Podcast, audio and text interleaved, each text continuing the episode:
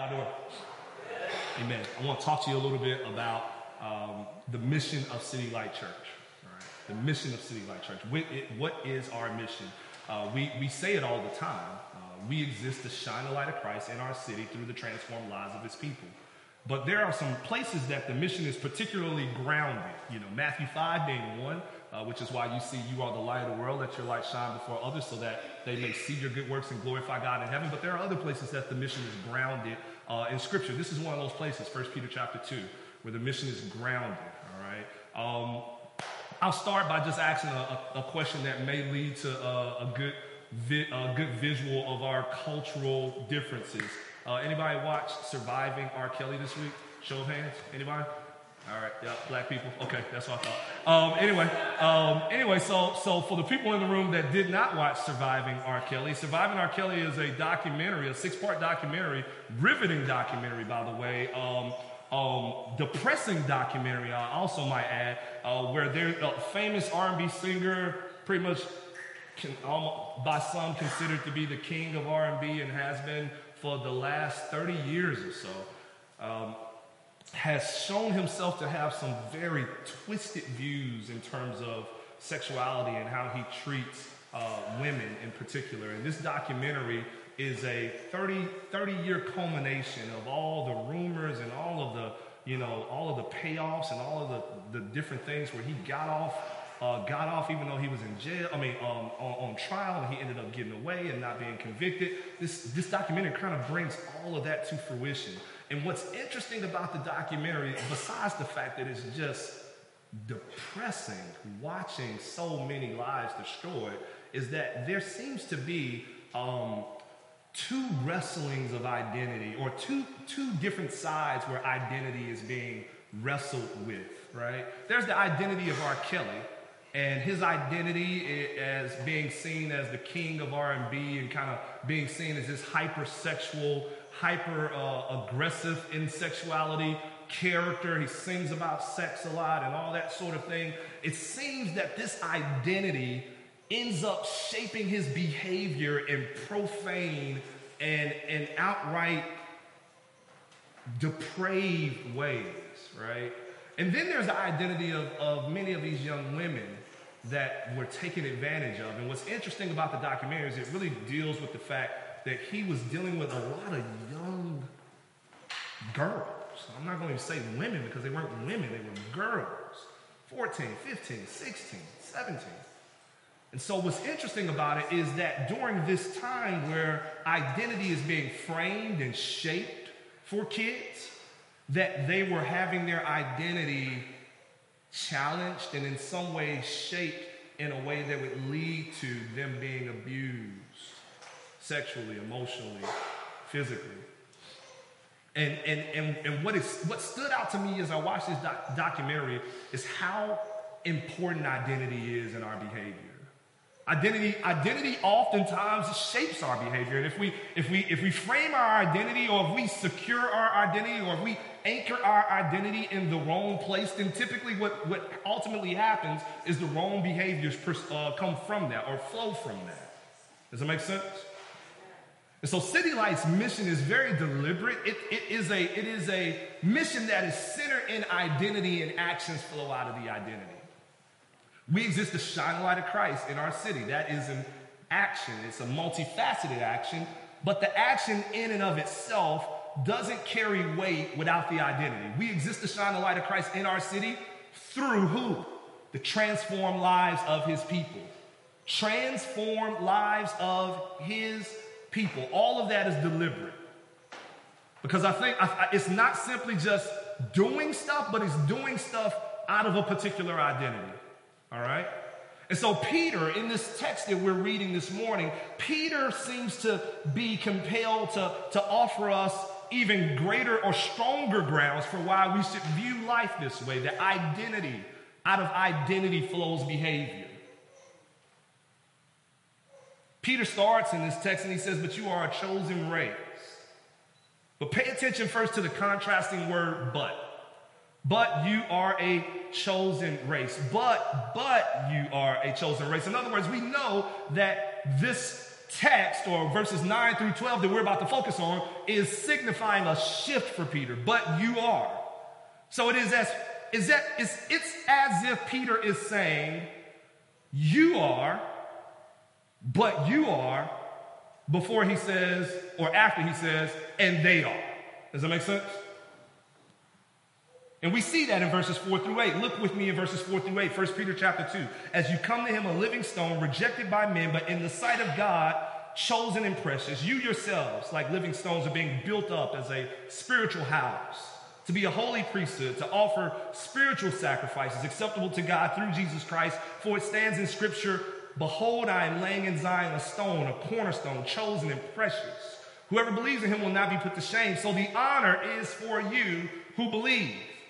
But for those who do not believe, the stone that the builders rejected has become the cornerstone, and a stone of stumbling, a rock of offense. They stumble because they disobeyed the word as they were destined to do. One group those who believe, those who hear the words of God, draws towards this living stone that others have rejected, and they themselves find life in this living stone, and they themselves become like this living stone, taking on the qualities of this living stone and collectively being built up by this living stone. And this living stone, of course, is Jesus Christ for Peter. But the other group upon that same rock, that same living stone, stumble. That rock has become an obstacle for this group, an obstruction for this group. They stumble, in other words, on God. They stumble or are obstructed by Christ, offended by Christ, offended by his work, offended by his word. In fact, Peter says that they that their stumbling is most reflected in their disobedience of his word. Their rejection of his gospel, the good news, God's word, has become an obstacle and an obstruction and an impediment to them. So in verses 9 through 10, Peter makes the separation between these groups. He addresses those who have embraced the living stone and have found life in the living stone. He says, they, in other words, those that have rejected him, they stumble, but you are. Does that make sense? but you are. And then he begins to unpack the identity that has been forged in the new, in the, or in the, in the, in the other group, in the but you group. So, in all throughout this text, Peter urges them in their mission, he urges them in their assignment that God has given them, but he does so by rooting it in their identity, in what God has forged, this new identity. City Light's mission is not for everyone. Are you, are you listening?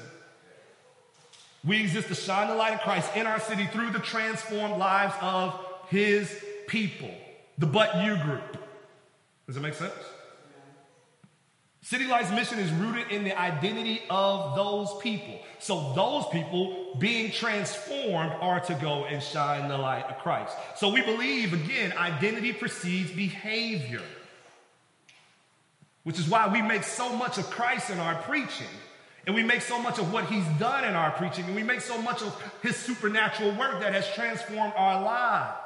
Because we believe that out of that, if we continue to just just point you to that and we continue to just urge you in that and we continue to just shine the light on that we believe that that in, a, in and of itself will begin to cause behavior to flow out of it does that make sense so we focus on the behavior but we focus on who you are and who he is and whose you are because we believe that's where it flows. Knowing who you are helps make sense of what you are called to do and how you are called to behave. The more we understand about our person, the better we can understand our purpose. Does that make sense? And so Peter in this text, he, he, he moves by establishing this identity before he instructs them in his mission. It's the same thing Paul does when Paul in his letters, he basically says, You've been accepted by Christ, and this is who you are now, so be who you are. He says that all, he, the way he writes is literally like that. This is who you are, so be who you are. In the Old Testament, God establishes Israel as his people, and then he says, You're my people, so here's the conduct you should be operating in as my people. In your own home, you talk to your kids sometimes and you say, Crawfords don't act like that, right? In other words, you're shaping their identity. And you're saying, no, no, no, no, no. You, you're not like, you're not like them folks down the street, right? They might do that, but the Crawfords, we don't do that. So we're giving them our identity and we're basing behavior in, the, in that identity. And so Peter says, You are a chosen race. You are a royal priesthood. You are a holy nation. You are a people for his own possession. Now, one interesting thing about all of those descriptors, there's four that he uses, and every single one of them is flowing out of the Old Testament. In Exodus chapter 19, verse 5 and 6, he says, Now therefore, if you indeed obey my voice and keep my covenant, you shall be my treasured possessions among all peoples, for all the earth is mine. Listen, and you shall be to me a kingdom of priests and a holy nation, royal priesthood and a holy nation. Isaiah chapter 43, verse 20, he says, The wild beasts will honor me, the jackals and the ostriches, for I give water in the wilderness, rivers in the desert, to give drink to my chosen people, the people whom I formed for myself, that they might declare my praise. So Peter is taking Old Testament scripture that was once originally associated with Israel, the blood Israel, the natural Israel, the ethnic Israel, the nation of Israel, right? And now he is taking those same scriptures and he's doing what? Applying it not to the blood Israel alone, but he's applying it to the true Israel, the new Israel, which is the Israel that has been bought by the blood of Jesus Christ. The full culmination of Israel, not just by blood, natural blood, but by the spiritual blood that we've inherited. He's saying all of us that are in Christ are that holy nation. All of us that are in Christ are the people for his own possession. All of us are the royal priesthood. All of us are the chosen race. So, what of these descriptors that we, that we read? Chosen race. See, chosen ties our identity to grace. It means that what's been established has been established not through our own doing, not through our own blood, but through election. We were chosen. All Christians have been chosen by God, not by our own qualifications, not by our own righteousness, not by our own talents, not by our own power or will, but rather through God's sovereign and gracious choosing. But notice to what we were chosen to chosen to be a part of a race, a particular race. And that word is, is, is lineage, that word is family, that word should signify to all of us that we were chosen, but we were not chosen as individuals. You tracking? We were not chosen to live the Christian life as individuals. We were chosen to live it in the community of the saints. You weren't chosen, we were chosen. Does that make sense? Sure, you were chosen, but you were chosen as a greater as a part of a greater collective, not simply as an individual. Imagine what kind of unity simply we would see in the church if we just actually saw each other as the family that God sees us as. If we would just, if we would just rest in that identity alone, imagine what kind of unity that we would see in the church. God has literally snatched us out of other families, snatched us out of other lineages, and placed us in this one lineage and says, This is your lineage. This is your family. This is your home. Are you tracking? He says that we are a royal priesthood. He mentions, actually, Peter mentions this in, in, in, in, in verse 5. He says, You yourselves, like living stones, are being built up as a spiritual house to be a holy priesthood, to offer spiritual sacrifices unto God. And so he says, now instead of there being one singular priest that we all must rely on and depend on in order to go in and offer sacrifices unto God that will be reasonable and acceptable, he says, now all of us now are part of this priesthood and we all bring our sacrifices to him. And our sacrifices are sacrifices of our lives. And those sacrifices are for his delight, not for us to gain his satisfaction or gain or gain his approval of salvation. We have that. There was one sacrifice that was offered for that, and that was the sacrifice of the Lamb, Jesus Christ. But now our sacrifices come. We bring those spiritual sacrifices of our lives to bring the light to God. We are a royal priesthood. How would that change our behavior if we just thought through that and walked in that and understood that and embraced that. We are a people for his own possession. He says, he says, a people for his own possession that you may, well, well, first of all, he says a holy nation, and, and obviously holy means separated, set aside. He talks about the fact that, yeah, you may be from different nations. You may come from many nations. Some of you may come from America. And then, of course, some of you may come from Texas, you know, because Texas thinks they're their own nation of itself, right? So, you know, some, some you may come from Texas. But, but nevertheless, he says, no, it doesn't matter. I'm plucking you out of all of these different nations and setting you aside as one nation, mine. Does it make sense? See, see, you, see, you have to understand what you have to understand as a Christian, our patriotism does not come before our Christian fidelity and our Christian, our Christian allegiance. Do you understand that? See, I got more in, I got more in common with, with, with the Asian brother and the African brother who knows Jesus Christ than I do with the American brother that doesn't. God has made, God has made me a part of another nation. He's literally snatched me out of this nation. It doesn't mean that I don't offer offer uh, allegiance to this country and do the and do and do well for this country and look to see this country flourish. But it certainly doesn't mean that I do that at the cost of my Christian brothers who are elsewhere. Does that make sense? That's my first allegiance because I'm a part of a holy nation. But then he goes on and he moves and he says that you are a people for his own possession. A few of the apostles, sometimes they would open their letters in the New Testament and they would say, Paul or Titus, or not Paul, but I'm sorry, Titus, but Paul or James, a servant of Christ.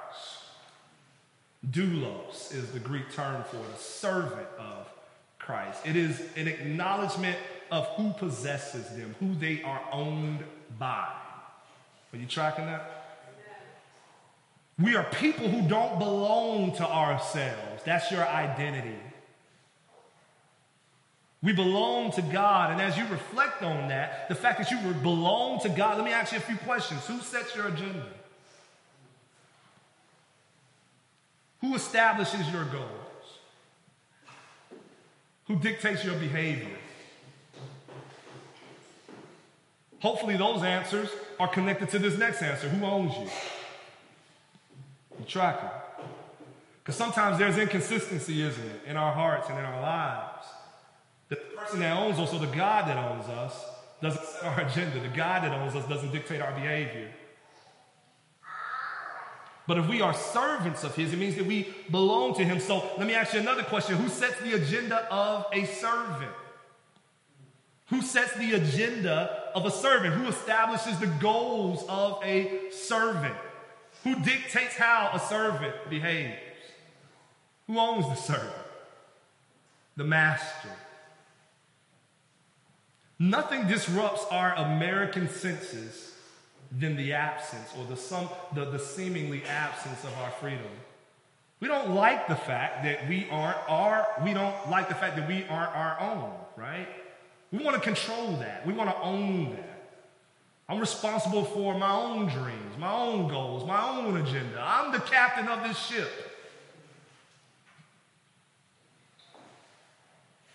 Jesus is my co pilot. right? Right? We drive this thing together, you know? So some of us can some of us can can concede a little bit and say he's my co-pilot, but but but a lot of us don't really like to even concede that. Being a people for his own possession means that we are a people that belong to him. We are a people that he owns. We are a people that was literally bought for his purposes. We are his, and because we are his, we look to do which he, that which he has called us to do. So then you see again identity doing what? Shaping purpose. Because we are his, we look to do that which he has called us to do. In the first letter to the Corinthian church that Paul writes, 1 Corinthians, he urges them to pursue God's standard of holiness in sexual practice to leave the actual act of sex to, to the boundaries and the confines of covenant marriage between one man and one woman. And this idea was very disruptive to the culture in Corinth. Very, you have to understand, this is not Paul just falling in line with the culture in Corinth. Corinth was not with that type of understanding of sexuality at all. And so they probably heard that and probably bucked against it a little bit like, what do you mean? Why, why should I do that? Never, never had to do that. We've always been taught that whatever feels good, do it. You know, I mean, food for the belly. Food is for the belly, so to speak. In other words, hey, whatever my appetite craves, I can pursue. And so it was very disruptive, but this is what Paul tells them when he, when he gives them the instruction. He says, flee from sexual immorality, and then he says this. Or do you not know that your body is a temple of the Holy Spirit within you, whom you have from God? And then he says this You are not your own. For you were bought with a price, so glorify God in your body. And so he says to them, Flee from sexual immorality and do this because, after all, it's not really that difficult. You should do this. Or flee from sexual immorality, after all, because this is just what the culture does. That, he doesn't make any of those arguments. He says, Flee from sexual immorality and do this because you are not your own. You were bought. He never separates the difficult. I mean, he doesn't separate the difficulty of fleeing from it. Yeah, it's difficult. And he, doesn't he doesn't try to separate the culture from it. Yeah, the culture may be moving in a different stream. What he does is he says, You don't belong to you. That's why you flee. Identity shaping behavior. Paul's grounds for telling them to govern themselves in their sexuality is, is you don't belong to you. Now, in just a moment, we're going to come back to how Peter challenges us, but let's look at verse 10. It says, Once you were not a people, but now you are God's people. Once you had not received mercy, but now you have received mercy. So that's the source of the identity. He gave some descriptors of the identity, but here's here we see the source of it. God says, or, or rather, Peter says to the church, we were not once we were not a people. We had no true heritage. We had no true lineage. We we we weren't a true family, which is a very powerful statement in a sense because Peter is declaring that even the pride that one might take in their natural bloodlines, their ethnic backgrounds, their socioeconomic statuses, their sexual inclinations, their popularity, all of that is misplaced. That a lot of us find our identity in all those things, and none of those things, Peter says, makes you a people. Says you, you weren't a people. But now, you're God's people. None of that mattered, according to Peter, for this simple reason you were not known by God. So, yeah, sure, you may have been African American, or sure, you may have been may have been Caucasian, or yeah, sure, you may have been may have been um, Latino, and you, and you may and you may have had great pride and great respect and great dignity in that in that particular identity, and that's beautiful and that's wonderful. But make no mistake about it, you are not truly, truly, in the deepest sense of a people. You are not truly a people until you are known by God as a people. He says, You weren't a people, but now you are God's people. Paul says this in Philippians in, in, a certain way. He says this He says, I was circumcised on the eighth day. I was of the people of Israel. I was of the tribe of Benjamin. I was a Hebrew of the Hebrew, Hebrews. As to the law, I was a Pharisee. As to, as to zeal, I was a persecutor of the church. As to righteousness under the law, I was blameless. Listen, but whatever I had, whatever gain I had, I counted as loss for the sake of Christ. Indeed, I count everything as loss because of the surpassing worth of knowing Christ Jesus, my Lord. He says, Yeah, I have a lot of clout, physical in this life clout, natural clout. Hebrew of the Hebrews, according to the law, blameless. Pharisee, check my socioeconomic status, check my ethnic, uh, ethnic status, check all of my statuses. But you know what Paul says in answer to that? It does not matter. All of that I count as loss for this one thing to know him and to be known by him. I was not a people until I was his people. Do you understand?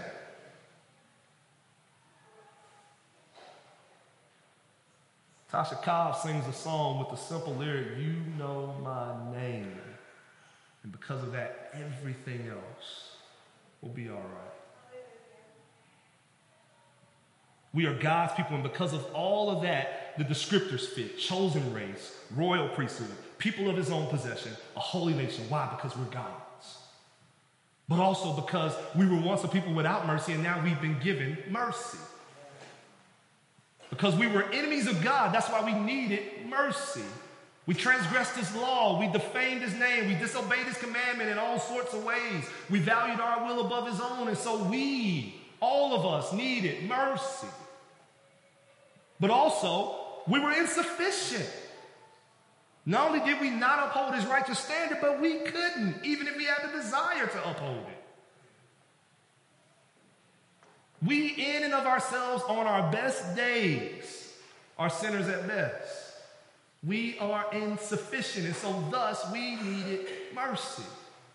We don't become a chosen race, a royal priesthood, a people for his own possession, a holy nation without mercy.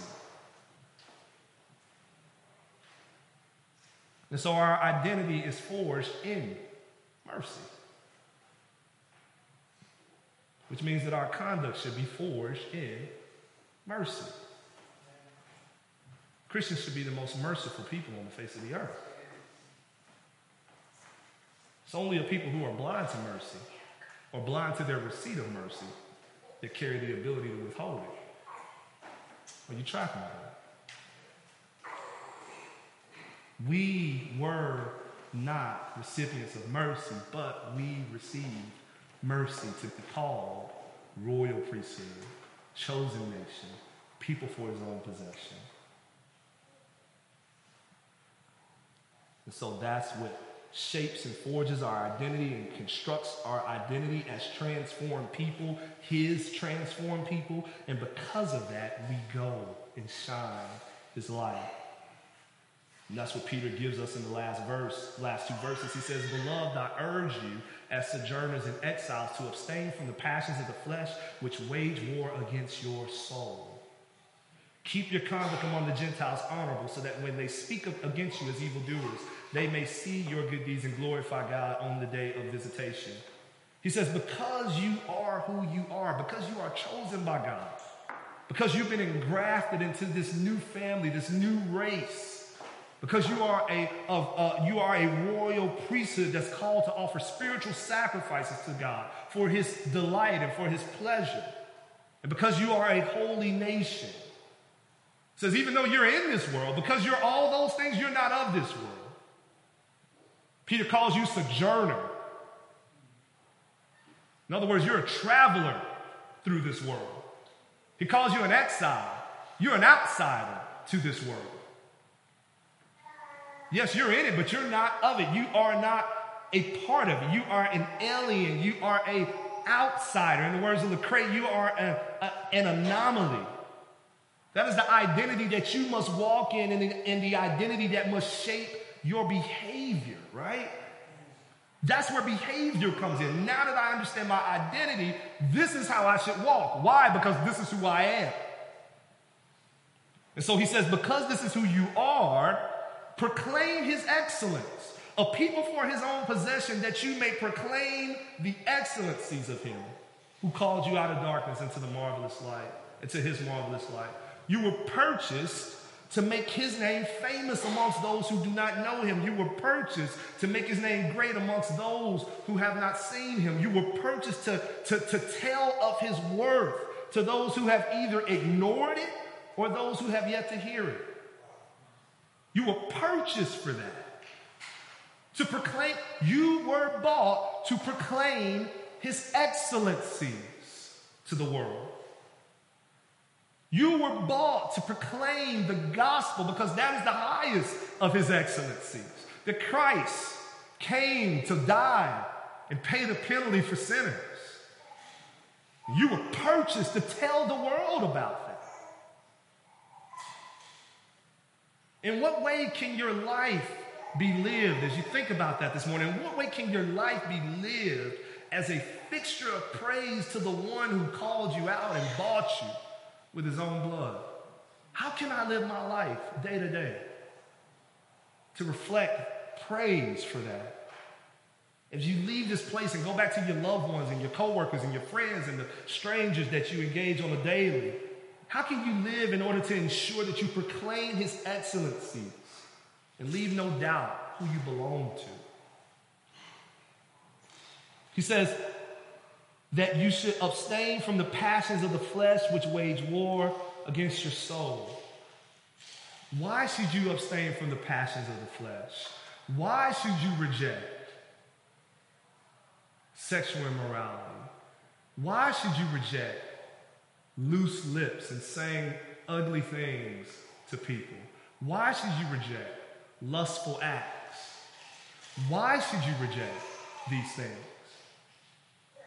Because of the one who bought you, because you are a chosen race, you are a holy nation, you are a royal priesthood, you have been set aside, you are a sojourner you are not a part, you are not meant to be engulfed in the passions of this world. You're passing through this world. You are not meant to be engulfed in the lust of this world. You are outside of it. And so, because that is your identity, he tells you to fight. He doesn't tell you it's going to be easy, right? He says, abstain from that which is waging war against you. So he says it's going to be hard, but fight. You tracking with that? And then lastly, he says, keep your conduct among the Gentiles honorable. Keep your conduct among the Gentiles honorable so that when they speak against you as evildoers, they may see your good deeds and glorify God in the day of visitation. Peter's reference to the Gentiles simply means unbelievers who are far from God. We live in a time where Christianity is growing more and more disdained by the culture. Some of the reasons are what we would expect desire for freedom, doubt, unbelief, but other reasons are because of the conduct of the saints is simply not honorable sometimes. We are known more for what we hate than what we love. And we are known far more uh, to be connected to political parties than a risen Savior. We are known far more to have a tone that is condescending and a posture that's condemning.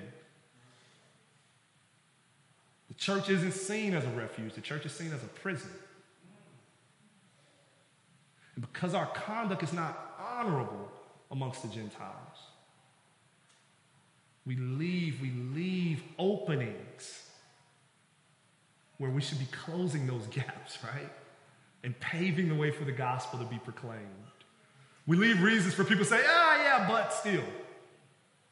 Instead of closing those gaps and saying to themselves at the end of the day, I, man, those people really, really, really, really love people. Those people, man, they must love Jesus. They love because they love people, but I'm just not ready to give that up yet. I'm just not ready to give up freedom of uh, freedom from um, from my own will. But it's but it's not. Hey, listen, man, those people, I got respect for them. They're they're they're loving they're loving people well, they're serving people well, they're looking out for those that have little. Are you tracking with that? Making your behavior honorable amongst the unbelievers, what Peter is speaking to. That's the kind of conduct that he's pointing towards. When you look past verse 12, you see it. You, he, tells, he tells you how to do that in some ways in his particular day and time, in his context, the things that were valuable to them. He tells, he tells them, don't dishonor authority. Respect authority. Because when you dishonor authority, you leave room. Right? You leave room for the Gentiles to say, or for the unbeliever to say, those folks, man, nah. They talk about, they talk a big game, but they're not really about it. When you don't pursue a loving and respectful marriage, that's what Peter highlights. You leave room. He says, when you don't treat your employer with this, or when you treat your employer with disdain and disrespect, you leave room. All of those things he highlights after he talks about making your conduct honorable amongst the Gentiles. So, all of this in Peter's mind is a support to our witness towards the unbeliever.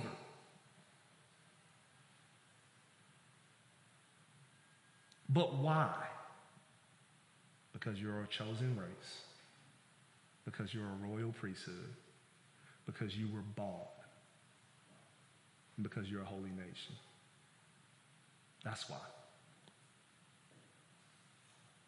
So, as we leave and as we think about shining the light of Christ in our city, as we think about living in ways that will, that will testify to the world that our God is good and that, will, and that those good works will lead to people giving praise and honor and glory to God, we can't, we can't start with the actions. We got to stop first and pause and ask ourselves who are we and whose are we?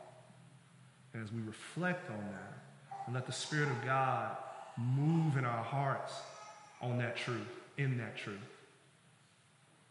then I'm convinced that the Spirit of God will also use that to let the behaviors flow so that we might live in this world that God has called us to live as sojourners and as exiles, aliens and outsiders. Amen.